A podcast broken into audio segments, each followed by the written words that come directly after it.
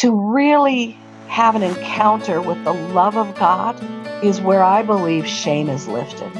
Because when He really, tangibly lets you know that He loves you, you begin to feel lovable, and shame removes the ability to feel loved.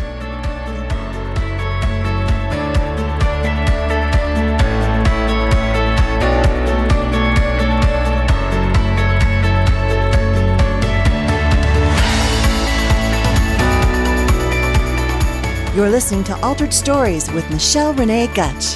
Hello, friends, and welcome to my 19th episode of the Altered Stories Show Healing Conversations with Twoana Trauma and PTSD Awareness and Recovery. Thanks for listening to the show. My name is Michelle Saunders Gutch, also known as Michelle Renee Gutch, CEO and founder and host of this Christian women's podcast show that shares amazing, personal, and authentic God stories of Christian women who've experienced God's redemption in their difficult circumstances so women across the world can hear them. Today, on International Podcast Day, I'm excited to feature special Rockstar Show host guest and mental health therapist Twoana Clark Shepherd and Rockstar Kelly Patterson, former Altered Stories show guest. Kelly's Story, episode 10, has been the most listened to podcast since launching, launching my show earlier this year. For those of you that don't already know Twoana, she's a board member and is the founder of Abundant Living Legacy Life Care. She has now been featured on four previous episodes and her own episode, Twoana's Story, episode 12, where she shared with me her life altering God's story of mental health recovery, which led her to start her own practice here in Overland Park.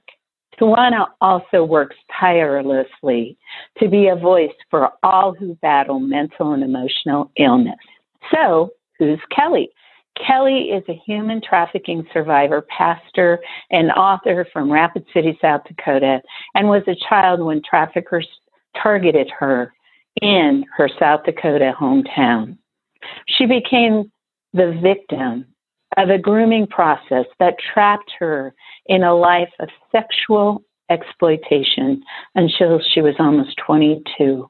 She is also one of the estimated 1% of trafficking victims who escaped and survived. Today, Twoana will be conversing with Kelly as she shares her experience with overcoming trauma as a human trafficking victim and the PTSD stress factors that she encountered. So let's get this conversation started. Welcome Twoana and Kelly. How are you ladies doing today? Well, I am doing well. How are you, Kelly? I'm, I'm doing well. Ladies, before you start your conversation, I'd like to ask specifically in this segment what each of you want the listeners, what one thing would you like them to take away from what you will be sharing with them? And if Twoana, you want to start, and then Kelly? Sure. So, as I was praying about this particular episode and interview, the one thing, a couple of things actually came to me, and God tends to always bring them to me um, by bringing specific scriptures to to my mind, to my heart. The thing that came to me was that anyone listening would walk away from this time with that double portion that Isaiah 61 and 7 talks about a double portion of rejoicing and honor and a restoration and even a strengthening of your God given, their God given identity in Christ. I was thinking about a scripture as well. It says what I, what I want people to get in life in general. Um, and it's Isaiah 43 2. When you pass through the waters, I will be with you. And when you pass through the rivers, they will not sweep over you. When you walk through the fire, you will not be burned. The flames will not set you ablaze. And having a past with trauma is definitely walking through the fire. You don't get to go around it. But even if you don't know it during that time, once you have your walk straightened out with the Lord, you will recognize and you will see that you were never walking alone. Amen. Amen. Oh, wow. That's powerful. What a great way to start, Twoana. So, Twoana, let's get it going. Okay, well, this is just really such an honor, first of all, um, to be able to even share this time in this space and be trusted um, along with Michelle um, for you to just continue even in sharing your story. And as someone who has done a whole lot of story sharing, I know that it's never the same every time. People assume that it's like anything else in, I think, more of a carnal minded space where the more you do it, the easier it gets. But I have personally and not found both as the sharer and as the interviewer or the um, therapist or counselor or um, whatever it might be. That's not always the case. Um, and so I just want to thank you because things, different things can pop up. And every time you share, there's a certain risk associated with that. And so I just want to first honor that. Um, and then also, I would just like for you, if you could, for those who may not have heard your other um, episode where you shared, um, could you just give us a brief overview first of your of your story um, with the um, sex trafficking? Sure, and and thank you also for understanding how it is difficult each time and you know, in between times where you may speak, you're working through something with the type of history that I have, and as long and ongoing and invasive as it was, I continue to be on that journey of wholeness. And and I realize that any trauma has the possibility of carrying that journey, you know, until we meet the Lord face to face. So thank you for understanding that.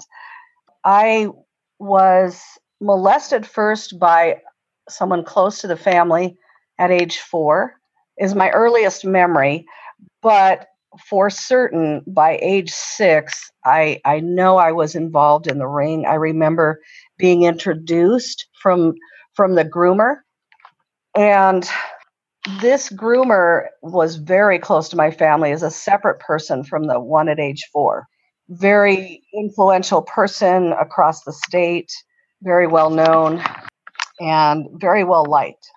So no one would suspect. And introducing me into a trafficking ring that young, uh, my parents had their own. Oh, they were not Christians. They were involved in you know, in the world, in in the bar scene and that sort of thing. They also had some trauma that occurred a little later in life, and uh, when I was in about fifth grade. And so throughout my life, they were really busy with their stuff and not knowing or recognizing what was going on with me. So I was pulled into this trafficking ring. I was threatened to never tell. Then there's all kinds of threats that were given out. and so this ring followed me. My dad's job was with the government and it moved him several times. And through their connections, uh, not my parents, but the ring, that moving did not stop what was going on. And long story short, I was nearly 22 before I escaped. There's some data around what might make someone more vulnerable to being caught up in a trafficking situation versus someone who doesn't.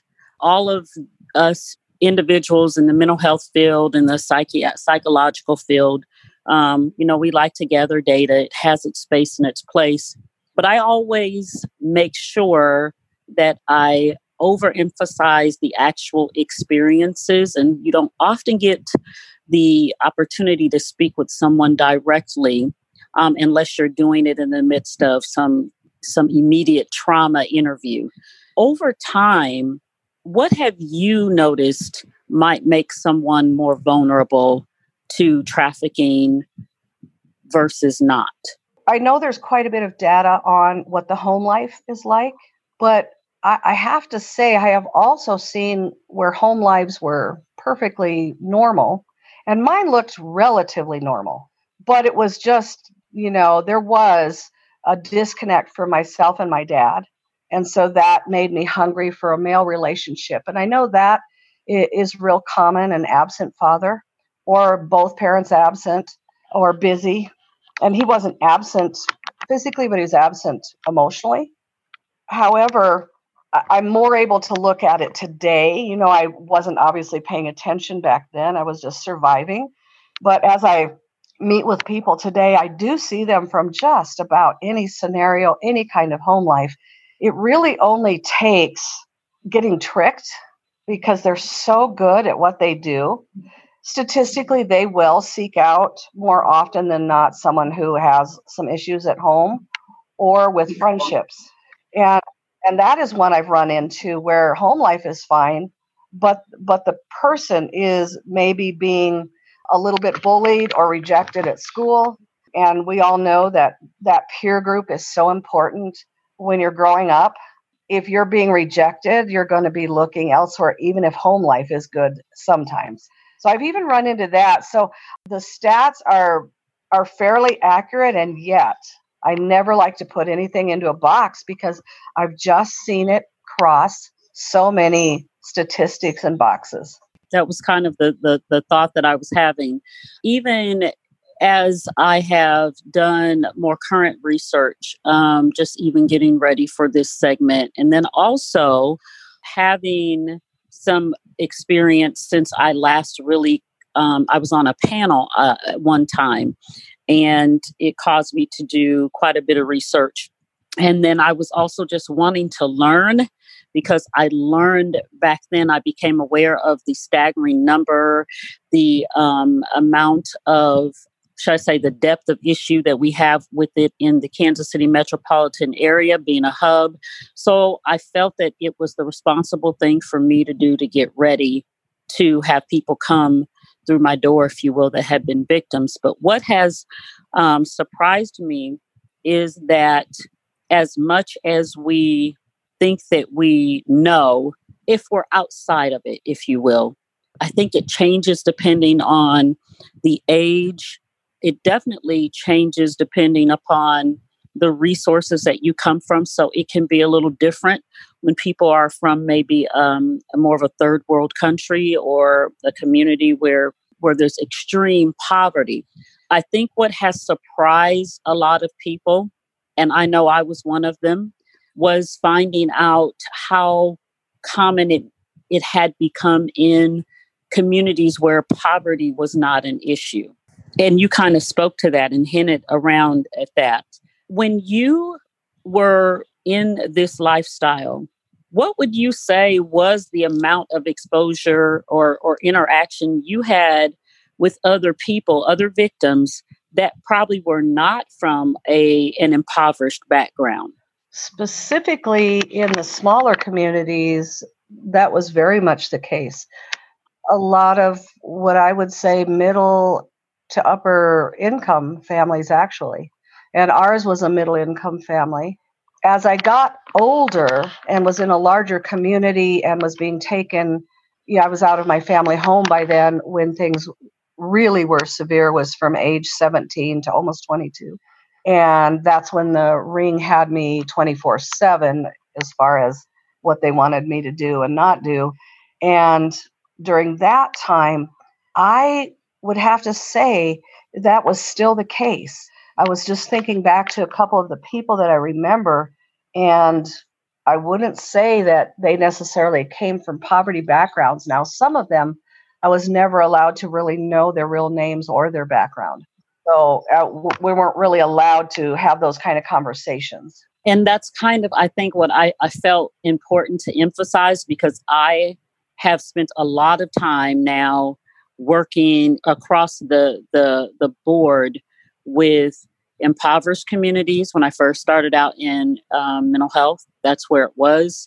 Um, um, I specifically, you know, targeted that community to serve in because um, of the lack of resources of quality mental health care, so on and so forth, or mental health care that could be, you know, individualized versus coming from a community mental health center. However, God has moved me to um, a community where physically, anyway, I'm located in an affluent neighborhood. And it has just really intrigued me the amount of commonality, though, that exists in the causes of trauma um, and even the reaction to trauma and the fact that it does not discriminate.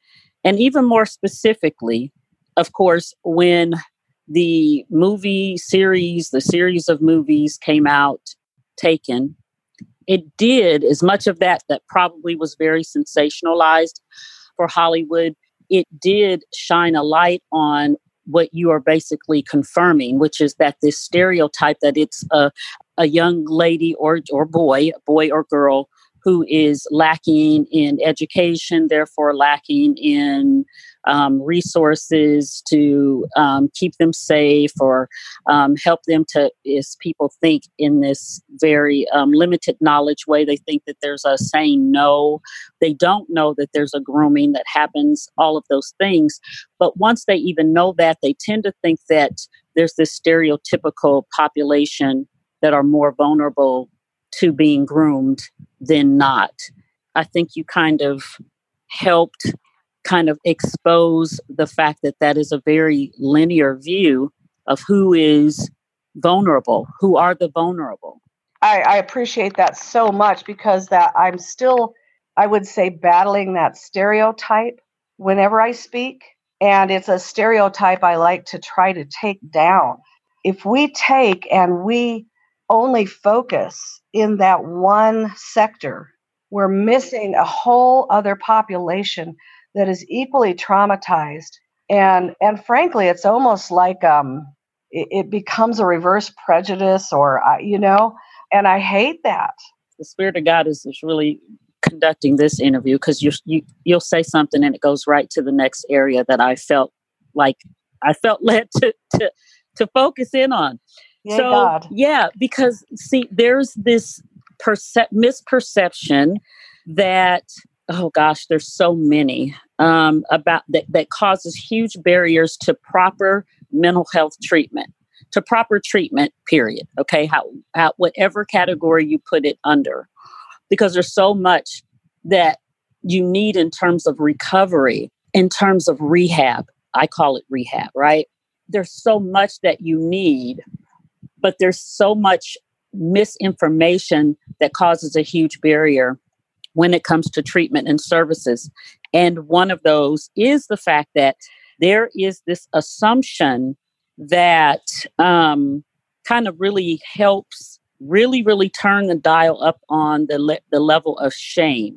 So I'm just going to kind of touch on it and then you jump in and speak wherever you want on this. So there's this issue with that I have found with something you said in your testimony um, and even on the previous episode. And so, anyone listening, I strongly advise you to go back and listen to that episode because you talk more extensively there about it. But you touched on the fact that there was a period of time. Well, one, you touched on the grooming. And for those who don't understand what we mean by grooming, grooming is where you are basically mentally, slowly, used with charisma, touching on your vulnerabilities, but you're basically deceived into thinking something that's really harmful is okay. That's the best plain language I can give it right now. It's not this this violent, and that's the other problem with movies like Taken, as much as it did help open up you know, it's some attention towards the the epidemic in general. But then there's a lot of misnomers that happen. So there's not this violent always um, snatching, kidnapping, etc., etc. that happens. And so in cases where you are groomed and you know pulled into it gradually, there's a point at which you are physically maybe able to leave. I'm just going to use that word. And please forgive me if I'm, you know, not stating it respectfully because I want to be respectful. But I know that people who are listening to this, that's how they think of it. So there's a point which you were able to physically leave. You weren't being held captive. Can you talk a little bit about what happens there where you physically are not being forcibly held, but you are mentally still trapped so that you carry out the behaviors of the the lifestyle? What they use in the grooming process and and I can't state 100% that this is for everyone but my experience for sure and most of the people that I know who have been groomed as children is there is really a mind control that begins to happen where they are threatening you enough though you're not seeing you know grooming initially starts like you said it's it's not scary but it's weird. You're being touched but it's gentle. You don't know what this is because you're so young. It's family allows into the home in my case um, and many people it's someone they know. So i do appreciate taken because that does happen as well but not as often. And so it's usually not stranger danger and we've learned that of course but that grooming is it has a lot to do with what they're telling you. And an example is when my first memory of being brought into the room with other men sitting in a literal circle and being told by more than one of them, uh, we can't help ourselves, you're too sexy. And I'm six years old. I don't know what sexy means, but what I get from that is this is my fault. And that all too often happens. They, they find the words and they tell you this is love. Now, I didn't really hear those words that I recall, but I know that does happen to many in the grooming process. For me, it was a lot of confusion because this man is respected. This man is my in my home. I'm allowed to spend the night in their home because I'm friends with his daughter, you know, things like that. And I also didn't know what again what this was. I know that it made me feel weird. I know that I'm being told don't tell. If you do, you know, we know where you live. No one will believe you. You know, and eventually, as it as the grooming proceeded, it then turns and twists into very violent threats, and eventually, you will see those threats followed through. Uh, in fact, in the grooming, a lot when you're really little, they'll hurt someone else in front of your eyes so that you know the threats are real but they're also knowing I can't send this this child home with bruises if it's not family. I can't send them home with bruises, but I can bruise someone else and she will get the point. She will get the message.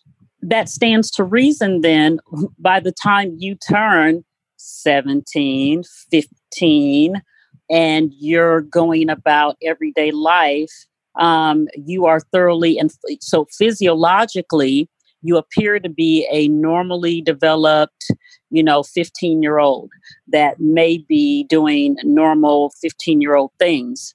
Um, and so, just to be clear for people who are listening, the reason why that 15 year old doesn't run to the nearest police station is heavily rooted in the fact that they're what I call their emotional and mental DNA was formed many years prior to okay, where their auto response is not going to be run to the police station.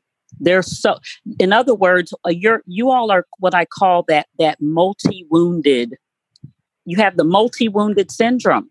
So you've been you've watched other people be wounded. You have yourself been wounded. You are constantly fear in, in fear um, uh, from threats of others being wounded, and you've had things happen where you have every reason to believe that. And so, thank you for explaining that so graciously. And then, what that also, I think, leads to is one of the other barriers in properly treating people who are victims of trafficking, because that comes brings us all the way back to the shame. And the shame is what I think makes you all kind of the hidden wound. You have those hidden wounds, in other words. And many times, whenever someone, by God's amazing grace, gets out, escapes, the the the the kind of services available um, oftentimes fail to meet your needs. But before I ask you to kind of weigh in on that, can you tell me or tell us, because the percentage of people who make it out is so low, What do you think made the difference for you?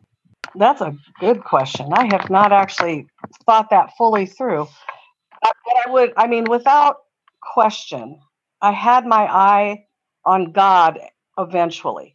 I, I knew that there was a God, but for a brief time in between when I was able to have a break from the ring, I was, my parents had sent me to a boarding school where they weren't able to get to me.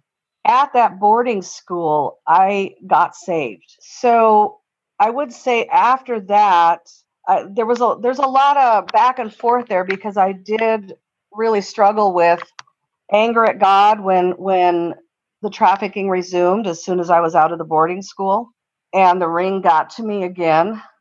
But I without question God had a destiny and a plan.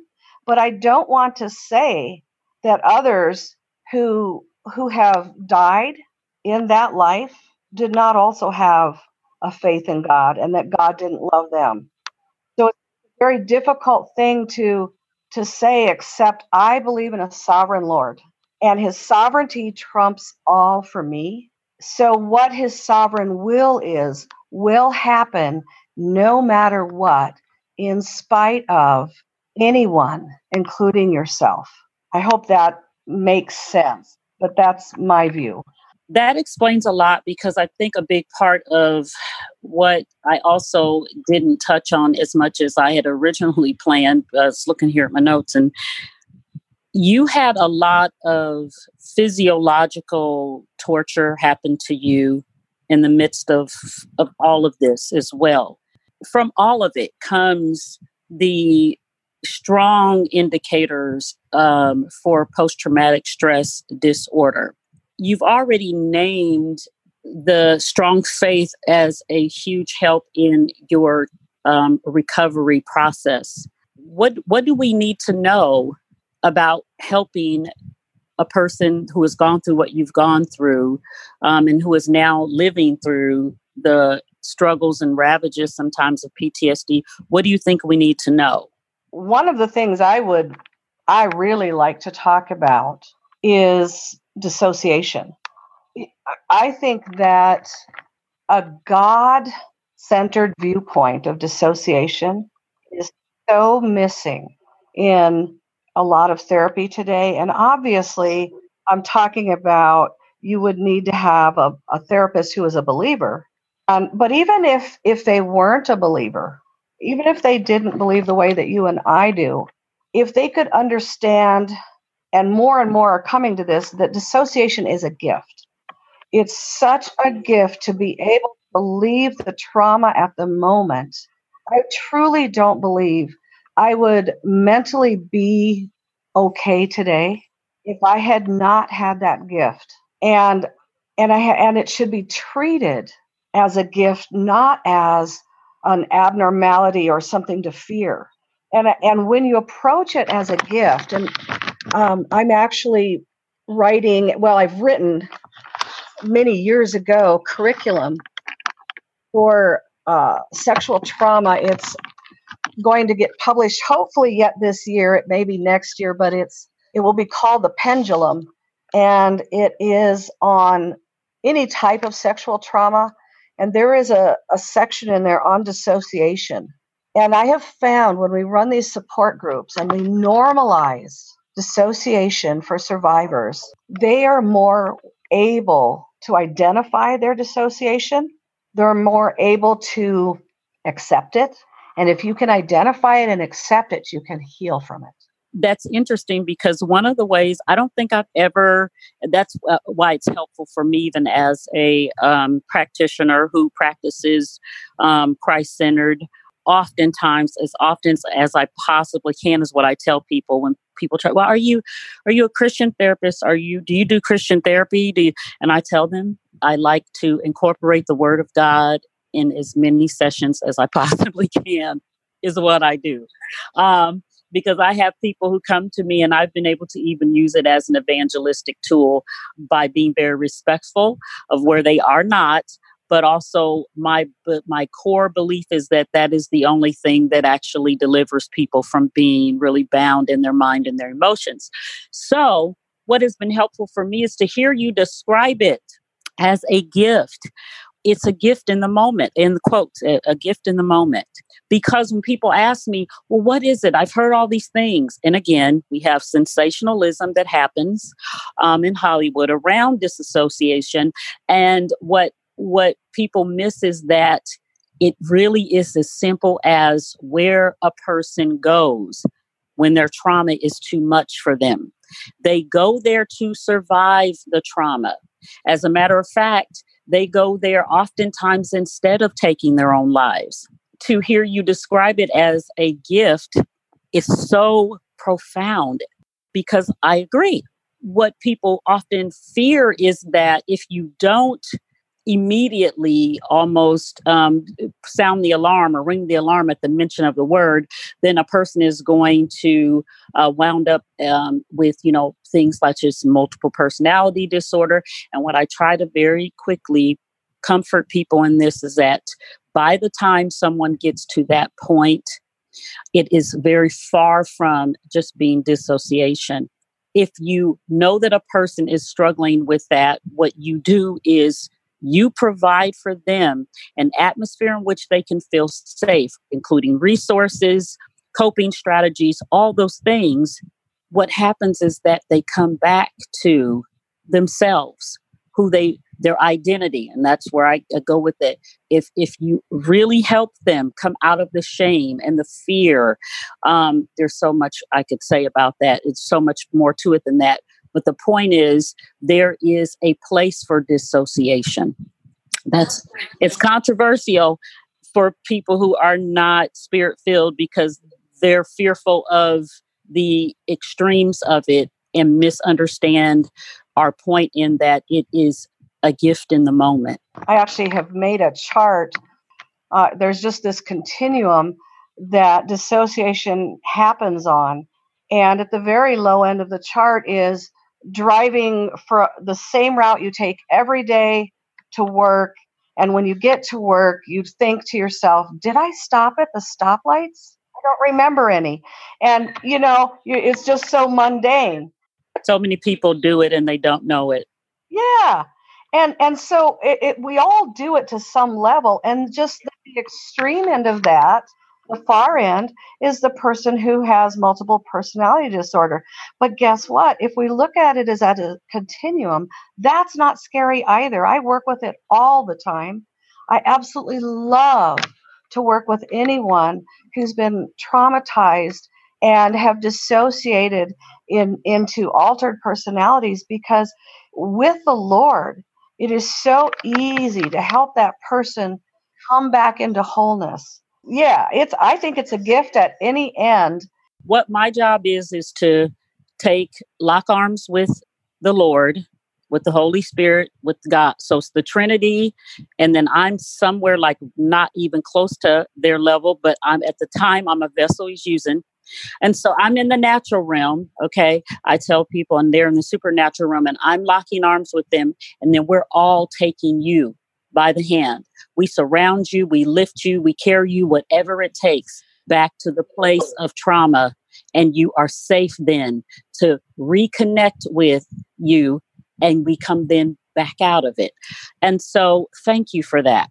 In terms of any other just things that you would want to say to someone about shame. There's this thing around shame where when individuals who have been trafficked, because there's so much misinformation out there about you know how much of a willing participant you were or were not um, especially if you don't meet people's stereotypical criteria what would you say to people who are wanting to support someone as it directly relates to shaming um, behavior? Sometimes people aren't aware.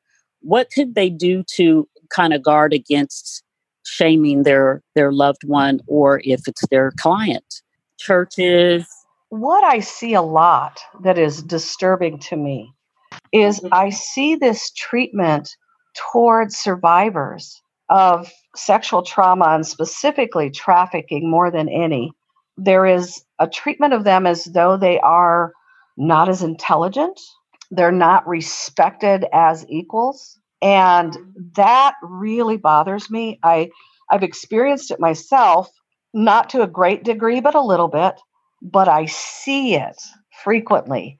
And I know how it hurts other survivors, especially the ones who are fresh out and they're so traumatized. And I just constantly watch. Yes, when they come out, they need tenderness. They need understanding. They're traumatized. They're they're in complex trauma, possibly. They're they've got all this going on, and they do need to be handled gently, but they don't need to be handled as though they're dumb. And, and a lot of it comes from the professional realm. You know, be it um, uh, social services or law enforcement or even you know even some therapists although that's less frequent it can be pastors. That is really really good.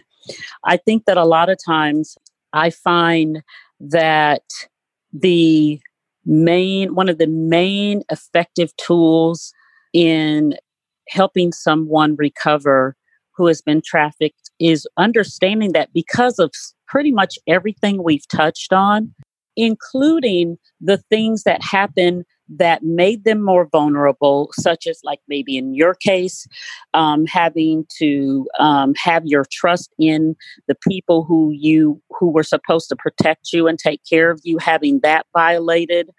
I think there's a lot that people need to understand about the power of the process of rebuilding trust and how much focus needs to be put around that. But understanding that because you are rebuilding trust, it takes time. And I think that a lot of times um, the the process is approached with this sort of a you know A B C D or one two three step process, much like the stages of grief. Um, which of course is wrapped in there, it takes time to rebuild trust. Um, ultimately, even rebuilding trust, like you said, in your Heavenly Father. And so, one of the things that, as a person who is um, also clergy as well as a trained, licensed worldly counselor, I think that that's also what's often missed. There's not enough time being put into the process. There's this expectation that oh i've i've given you this we've touched on that we've walked through this. Okay now you should be okay. Not understanding that a lot of the context of trafficking it's one of those traumas that actually happens at the hands of other human beings. I think a lot of people miss that right? We miss that totally. Like there's so many things that can cause PTSD, but that is one of those that is 100% wrapped in interrelations and, re- and interactions with other human beings. Absolutely. And, you know, we say trust is earned, but I even have to remind myself when working with other survivors. You know, I've worked with them for a while, and just because I'm another survivor and just because I have walked them through some healing processes does not automatically mean they're going to even trust me. They might trust me more because I am a survivor and and that is something, you know, that I do notice, but at the same time they still have to learn to trust me. And I still have to learn to trust people. It doesn't happen automatically you have had your entire the year specifically when you are to be learning your brain is growing and changing and and all of these things are happening inside and your trust is just being broken right and left especially some of us and, and i'm one of many who have had i had law enforcement that were handlers. I i saw people that were very trusted um, people in the community with with big positions, some statewide, some nationwide, and and and who do you trust when you can't trust anyone around you as a child, and you can't tell your parents? So you begin to wonder, do they know? You know, I I mean, I I didn't have that question as big as some do, but many, their family is even involved. And, and when you have all those things broken, then human beings in general become a threat. In general, human beings in general become a threat. I think that is a wonderful way to pin if we it's so hard to do this do that with this topic but um, putting kind of a period if you will i call it a soft period in our conversation as we begin to wrap up as we do that i i would just like to add that for anyone listening as we've talked about um, things that make you vulnerable. And a lot of times, a lot of these things are not things that um, a young person can control. Um, exposure to certain lifestyles and decisions being made for you at a very young age that you cannot control. As we have talked about um, trust, and how it's often violated and it's trust in basic humanity and then oftentimes that can um, bleed into your relationship with trusting um, the lord. And even as you grow in faith still struggling with that. And as we finally then talk about um, shame and how that is such a huge stain that is left on the soul, if you will, the spirit of someone who has been trafficked and has been harmed in the way you have been harmed. The one thing I would like to leave with you is um, the other part that God had brought to me as I was preparing for this interview. And it's the reassurance found in his word in Isaiah 50 and 7 that says, But the Lord help the Lord God helps me. Therefore, I have not been disgraced and key there, but the Lord. So that means anything before that is null and void. But the Lord God helps me. Therefore, I have not been disgraced. And so, um, is there any one final thing, um, of just a word of hope that you would like to leave with our audience as well? Shame was a very big thing to overcome. And I didn't even know that I had it. And I would rather say I didn't acknowledge it. People feel shame about having shame. And if you can come to the place of recognizing it and begin a healing path from shame, because that can come both from things done to you and things you've done. And when you've been trafficked, there are a lot of things you will have done to save your own life. And so, and we know, you know, all have sinned and fall short of the glory of God. Uh, you know, we know those verses, but to really have an encounter with the love of God is where I believe shame is lifted. Because when He really tangibly lets you know that He loves you, you begin to feel lovable, and shame removes the ability to feel loved. So I say, if you were to pray one thing with any kind of trauma, it would be God, let me know you love me. And don't stop asking until you have the assurance. That is so good because he is absolutely 150% faithful to do exactly what he said he would do. Well, thank you so, so, so, so much again, Kelly, for sharing, for being, um, speaking of trusting, for trusting um, me with your heart and your experiences and even the difficult places. Thank you for what you are doing all over the country and even further to just help bring healing um, to people. Um, and I just really pray that God will continue to use you to do exactly that. Thank you so much. What an incredible conversation, a God glorifying conversation. And I am just grateful that um, we have this time to be able to um, share with the listeners. I really believe that so many, many, many, many that need to hear this will so I wanted to again thank you, Twoana. Thank you, Kelly. Um, in closing, friends, I'd like to encourage you to share this podcast. Do share it. We are out now on four different podcast platforms, including our website as well. And you will see the episode page, you will get links the links that are necessary to be able to contact Twoana if needed, or to contact Kelly, or to read her book, or to get all those resources that are needed as you heal through your trauma. Uh, this is an incredible conversation, and I just want to make sure that the right people hear it, and I know God's going to honor that. So, do also like our Facebook and our Instagram pages. Um, if you get a chance, give us feedback. We need to hear it. And Altered Stories Ministry is always looking for sponsorships and ways that we can share and further uh, uh um, our segment, like this Healing Conversations with Twoana, further our stories that we actually have out there, which Kelly and Twoana have both been guests. So I do really appreciate feedback, any of your donations, any of your support. So I thank you again for listening.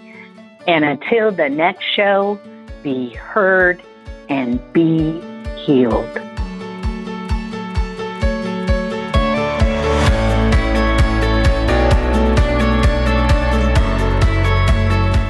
Altered Stories Ministry is a new nonprofit evangelistic talk show for women.